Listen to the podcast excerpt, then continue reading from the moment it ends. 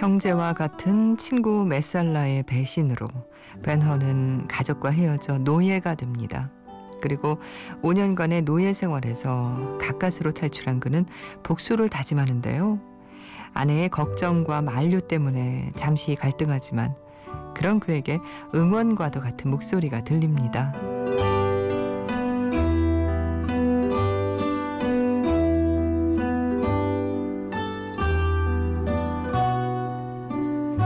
뒤돌아보지 마. 당신 삶은 앞에 있어.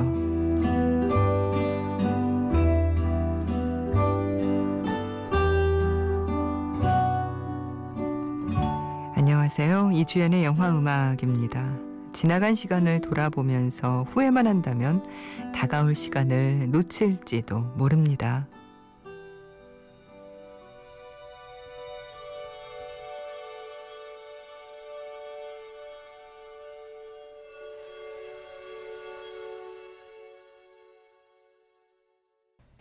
원티드 그리고 링컨 뱀파이어 헌터와 같은 스타일 강한 액션을 연출한 티무르 베크맘베토프가 아, 이 연출을 한 리메이크작이죠.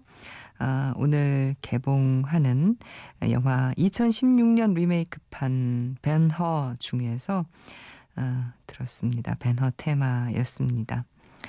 영화 노예 12년에 존 리들리가 이 리메이크판의 각본을 맡았는데요.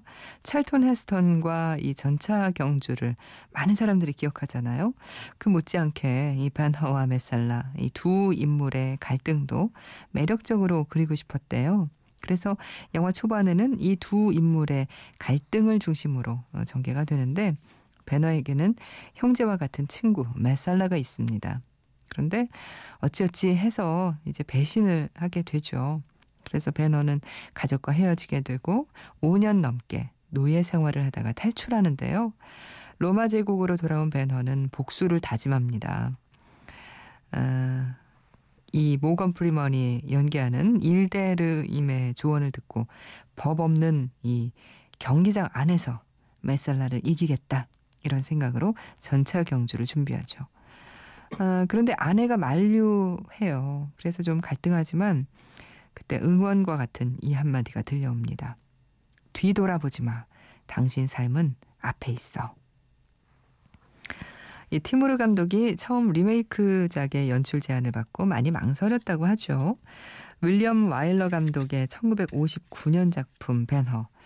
뭐 이 작품 여러분 많이들 알고 계시고 음, 많이들 보셨고 20세기 문화에 큰 영향을 준 경이로운 사건 중에 하나라고 이 티무르 감독이 생각했기 때문인데요. 아무래도 뭐 명작의 리메이크 어, 부담이 크겠죠.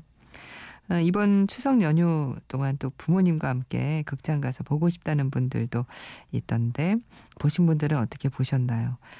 아, 저는 뭐 나름 재미있게 봤습니다. 평점은 그렇게 높지는 않더라고요.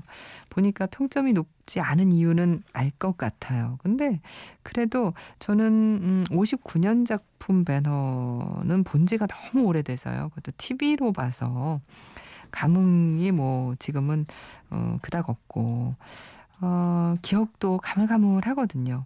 그런데 이 작품 보면서 아 기억도 좀 새롭게 났고 음, 그래서 괜찮았습니다. 근데 아무래도 두시간이 훨씬 넘는 뭐 세시간 정도 되는 작품을 두시간으로 줄여놨으니까 좀 음, 아쉬운 부분은 많이 있었습니다. 여러분은 어떻게 보실지 궁금하네요. 그런가 하면 이번 연휴에는 이 작품 보실 분들도 많을 겁니다. 제가 어제는 밀정이 아마 뭐 그 연휴 기간 동안 많이 보실 작품이 아닐까 했는데 진짜 벤허와 이 작품이 있었군요. 바로 이번 주에 또 개봉하는 매그니피센트 세븐인데요. 이 작품도 역시 리메이크작이죠. 1954년에 7인의 사무라이, 아, 구로사와 아키라 감독의 7인의 사무라이가 있었고요. 그 작품을 60년에 황야의 7인이라고 또 존 스터제스 감독이 리메이크를 했습니다. 음, 그리고 그 작품을 이번에 다시 매그니피센트 세븐이라는 제목으로 리메이크를 해서 개봉을 하는데요. 이 작품에는 또 특히 음, 이병헌 씨가 아, 출연을 하기도 하죠. 예고편 보니까 어 멋지던데요. 음, 보고 싶은 마음이 막 물씬 생기던데 여러분은 어떠신가요? 1960년 작품 황야의 7인에서 음악 듣고 오겠습니다. 오리지널 사운드트랙 엘머 번스타인의 음악을 맡았는데요. 그 중에 메인 테마곡입니다.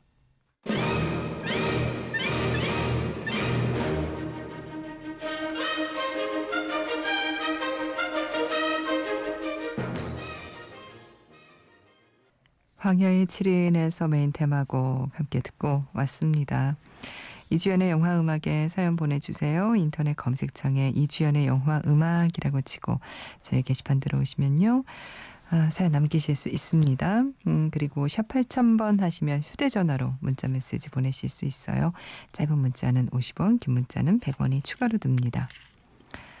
아, 오늘 매직아워 스페셜이 있는 날이죠. 오늘은요, 음, 클로드 를루슈 감독, 그리고 영화음악가 프란시스 레이가 함께 작업한 작품들에 아, 대해서 아, 좀 알아보는 시간 갖겠습니다. 기다려 주시고요.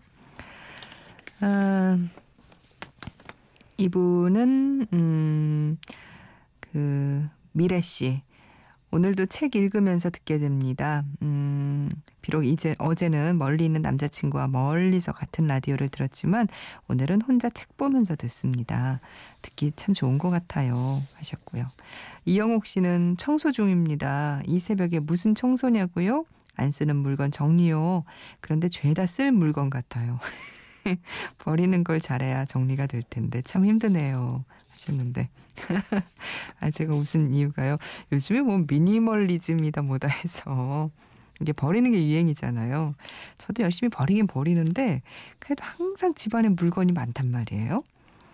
지난번에 버릴 때도 분명 저건 언젠간 쓰게 될 거야. 곧 쓰게 될 거야. 하고 안 버렸는데 그 사이에도 한 번도 쓰지 않았어요. 그런 물건이 뭐, 예, 너무 많습니다.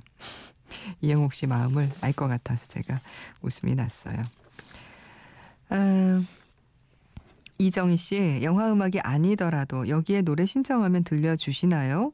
갑자기 아델의 Make You Feel My Love 듣고 싶어서요.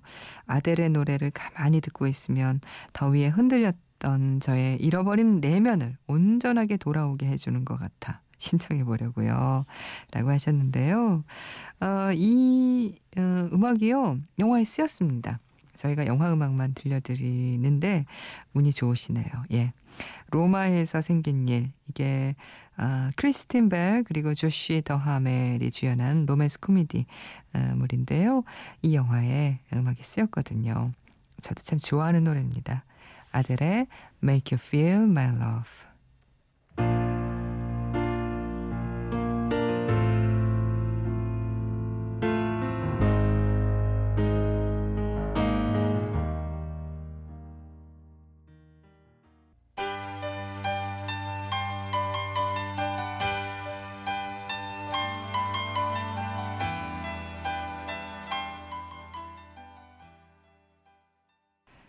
김연재 씨, Mr. and Mrs. Smith 중에서 OST 아, Air Supply의 Making Love Out of Nothing at All 신청합니다 하셔서 함께 듣고 왔습니다.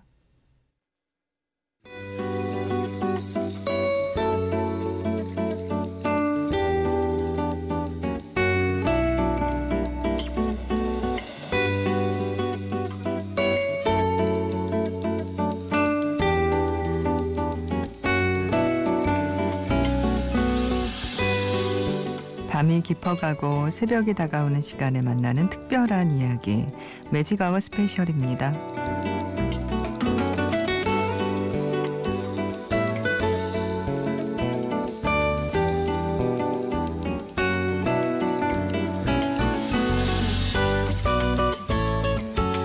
이달 들어오면서 이 색다른 프랑스 멜로 영화 한 편이 개봉했습니다.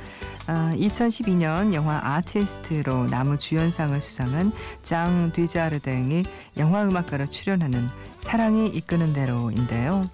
영화음악가 앙뚜앙이 작업을 위해 간 인도의 한 만찬장에서 엉뚱한 여인 안나를 만나 뜻밖의 여행을 하게 된다는 내용을 담고 있죠. 근데 이 작품이 반가운 이유, 영화 남과 여의 명콤비 클로드 르르슈 감독과 영화음악가 프란시스 레이가 함께한 2015년 영화이기 때문입니다.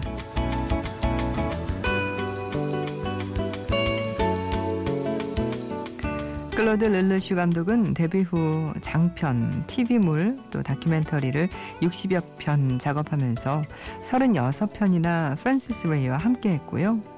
프란시스 레이도 123편을 작업할 동안 36작품을 그와 했으니까 이런 단짝 흔치 않습니다. 그래서 오늘 매직아워 스페셜에서는 이 두 사람의 만남, 그들이 함께한 작품들 중에서 우리 귀에 익숙한 영화 음악들을 들어보려고 해요. 그럼 먼저 지금 극장에서 만날 수 있는 그들의 최근 작품 사랑이 이끄는 대로에서부터 듣고 가죠. 어, 엉 어, 플러스 윈느라는 건 곡인데요. 휘파람 버전으로 듣고 오겠습니다.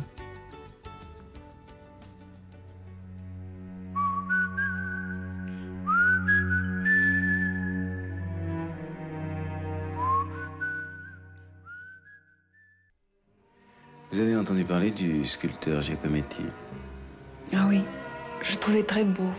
Vous savez pas, il a dit une phrase extraordinaire. Il a dit euh, dans un incendie, entre un Rembrandt et un chat, je sauverai le chat. 한 남자가 개를 끌고 해안을 걸어가는 모습을 보며 남과 여는 대화를 나눕니다. Non Oui, c'est très beau. Mm. Il a dit entre l'art et la vie, je choisis la vie. C'est formidable. 1966년에 발표된 영화 남과 여는 아이들의 기숙학교에서 우연히 만난 배우자와 사별한 두 젊은 남녀의 이야기인데요. 이 영화는 흑백과 컬러 또 세피아 색조로 화면이 구성돼 당시에는 파격적이라 할 수 있을 정도로 실험적인 작품이라 평가받았습니다.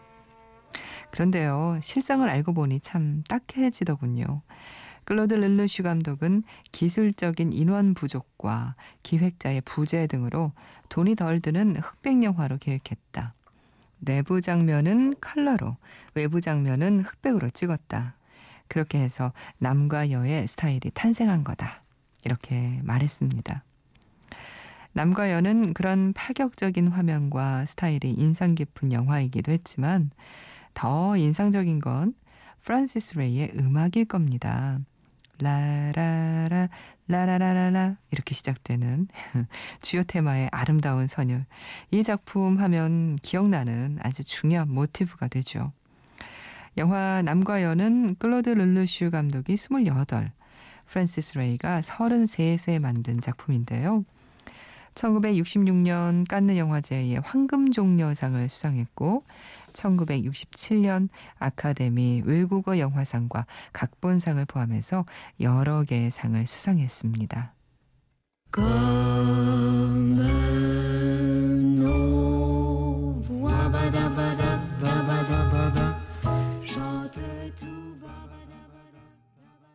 남과 여에서 un homme et une femme였습니다. 남과 여였죠.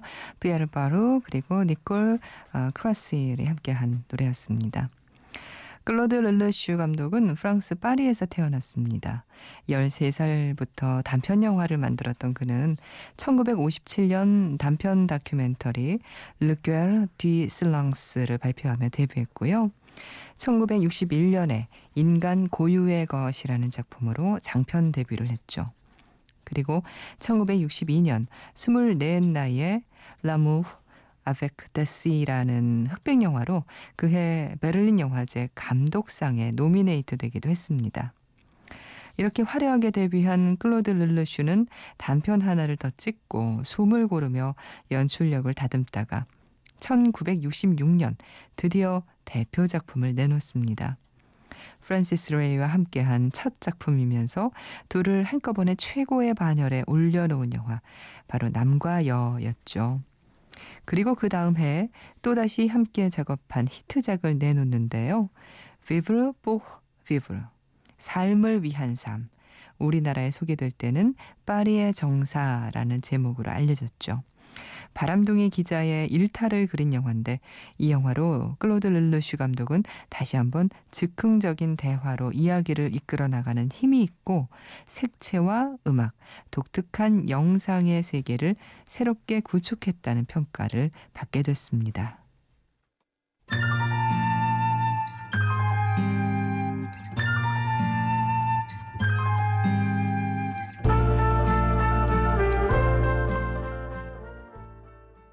파리의 정사에서 듣고 왔습니다. 비브르 부흐 비브르였습니다.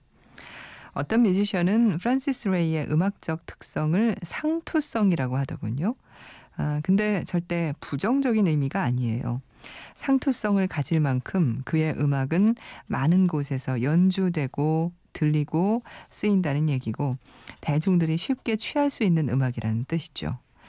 사실 예능 프로그램에서 남녀가 분위기 묘해질 때는 어김없이 남과 여의 테마가 흐르죠. 그리고 연인들이 장난치는 장면에서는 당연한 듯이 그의 작품 러브 스토리의 Snow Frolic이 나오잖아요. 이탈리아 출신 음악가인 프란시스 레이는 아코디언 연주를 하던 사촌형의 영향으로 음악을 시작했습니다. 특히 그는 에디트 피아프와 함께 작업하면서 그녀와 이 나이를 뛰어넘은 사랑으로도 유명해지는데요. 피아프가 43, 그의 나이 26살이었으니 그럴 수밖에요. 하지만 피아프가 세상을 뜨고 난 후에는 이 레이의 유명세도 사라집니다. 피아프 악단에서 함께 활동했던 피에르 바루와 유로비전 송 콘테스트에 출연하는 등 음악적 노력을 이어가지만 여의치가 않았죠. 그러던 1964년 어느 날 피에르 바루가 출연하던 영화 현장에 놀러 간 레이는 그곳에서 운명의 파트너를 만나게 돼요. 클로드 르르슈 감독이었죠. 서로의 재정 상태가 좋지 못할 때 만나 서로가 더욱 간절했을지도 모른다며 두 사람은 당시를 회상하는데요. 그 인연으로 프란시스 레이는 남과 여에 참여하게 되고 최고의 영화 음악가라는 타이틀도 얻게 되죠. 이 영화 음악으로 골든 글러브 시상식에서 최우수 영화 음악상 후보에 오르기도 했는데요. 1970년에는 영화 러브 스토리로 아카데미 영화 음악상과 골든 글러브 영화 음악상을 동시에 수상했습니다. 그는 50년이 가까운 세월 동안 100편이 넘는 영화의 음악과 600곡이 넘는 음악을 작곡했는데 그중 우리에게 아주 익숙한 영화 음악 한 곡 들어볼까요? 이 작품 역시 클로드 르르슈 감독과 작업했습니다. 우리에겐 하얀 연인들이라는 제목으로 유명한 프랑스에서의 13일 중 프랑스에서의 13일입니다. Voilà pendant 13 jours, enfance on a fait le tour du désordre et des passions. 우리나라에서는 이 음악이 TV 드라마 겨울 연가에 사용되면서 더 친숙해졌죠. 어, 영화 하얀 연인들은 1968년 프랑스 그로노블 동계올림픽 다큐멘터리 영화입니다. 사실 하얀 연인들이라는 제목만 들었을 땐 이 다큐멘터리라는 사실을 몰랐던 분들 많을 거예요. 어, 영화 음악이 워낙 낭만적이잖아요. 예. 이렇게 낭만주의자인 클로드 르르슈와 프란시스 레이는 다음 해에 또다시 작품을 발표하는데요. 원제는 Un homme qui me plaît라는 작품인데 우리나라에서는 그 사랑을 다시 한번 내가 좋아하는 남자 그리고 Love is funny thing 이렇게 여러 제목으로 소개되고 있죠. 장폴 벨몽도가 주연을 맡은 멜로 영화인데요. 해프닝처럼 끝나버리는 사랑을 그리고 있습니다. 영화보다는 사랑의 종말을 위한 콘체르토라는 음악이 더 많이 소개되고 사랑받았어요. 음악은 여주인공 애니 지라르도가 공항에서 장볼 벨몽도를 기다리는 장면에서 흐르며 이별에 대한 아쉬운 마음을 담았는데요. 그 음악 들어보겠습니다. 사랑의 종말을 위한 콘체르토.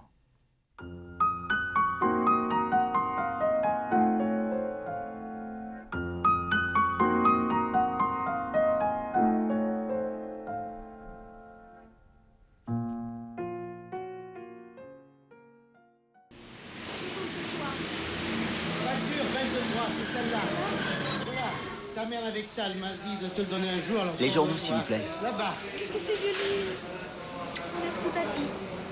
Et toi tu dis pas 1930년대부터 1960년대까지 프랑스, 독일, 러시아, 미국에 살고 있던 4명의 예술가들과 그 2세들이 전쟁에 휘말리며 겪었던 삶과 사랑의 이야기, 영화 사랑과 슬픔의 볼레로의 한 장면 듣고 계십니다.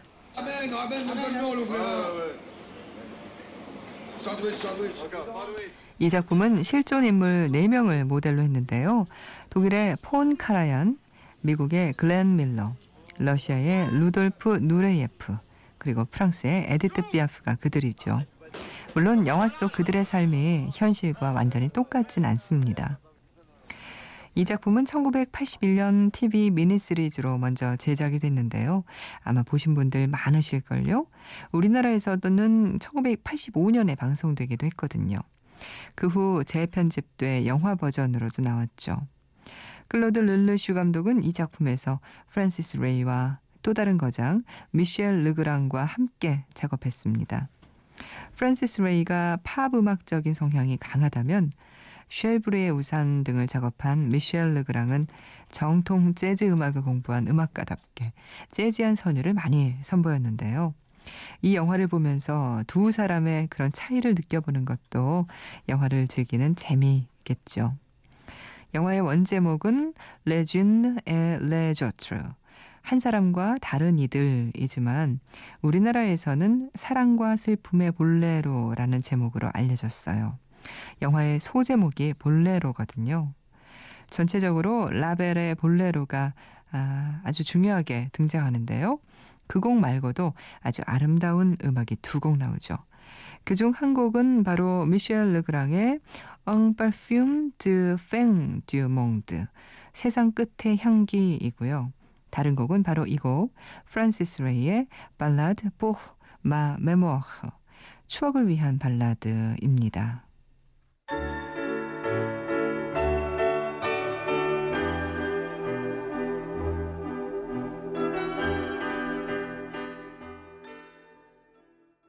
사랑과 슬픔의 볼레로에서 Ballade pour ma mémoire 였습니다. 프란시스 레이가 직접 노래도 불렀고요. 함께 부른 어, 어, 싱어는 릴리안 데이비스였습니다. 누벨바그 세대와 같은 시기에 영화를 하면서도 또 다른 스타일의 프랑스 영화를 이끌어간 클로드 르르슈와 프란시스 레이. 그들은 예수의 윤회를 소재로 프랑스의 스타 배우들이 많이도 출연한 1992년 영화 아름다운 이야기를 또 함께 했고요. 대규모의 제작비를 들여 제작한 1995년 영화 20세기 레미제라블로 또 같이 작업을 했죠. 2002년에 영화 Ladies and Gentlemen으로 2002년 깐느 영화제 폐막작으로 선정되는 영광을 누리기도 했고요. 2015년 사랑이 이끄는 대로 등 이 노년의 나이에도 계속 작품을 발표하며 왕성한 활동을 하고 있습니다. 클로드 르르슈 감독은 나는 내 영화에서 음악을 굉장히 중요하게 생각한다. 왜냐하면 음악은 우리의 의식에 호소하는 가장 강력한 수단이기 때문이다. 그런 의미에서 레이가 함께하는 건 정말 행운이라고 여긴다. 이렇게 말하기도 했습니다. 오늘 매직아워 스페셜은 영화계 콤비 예, 클로드 르르슈 그리고 프란시스 레이의 만남으로 함께 했는데요. 어, 끝으로 두 사람이 작업한 La belle histoire 아름다운 이야기 중에서 La belle histoire를 준비했습니다. 이 곡을 들으면서 오늘 매직아워 스페셜을 마치고요. 또 저희 방송 마칠 시간도 돼서 함께 인사도 드립니다. 내일부터는 제가 미리 말씀드린 대로 저희 아, 추석 연휴 특집 방송이 마련돼 있습니다. 자세한 건 뭐 내일 방송 들으시면 아시겠지만 힌트를 드리자면 정말 좋은 영화 음악을 충분히 들으실 수 있는 그런 아주 황홀한 아름다운 시간이 될 테니까요. 내일부터 나흘간 이어질 추석 특집 방송도 많이 기다려 주시고요. 오늘 이주연의 영화 음악은 여기에서 마치겠습니다.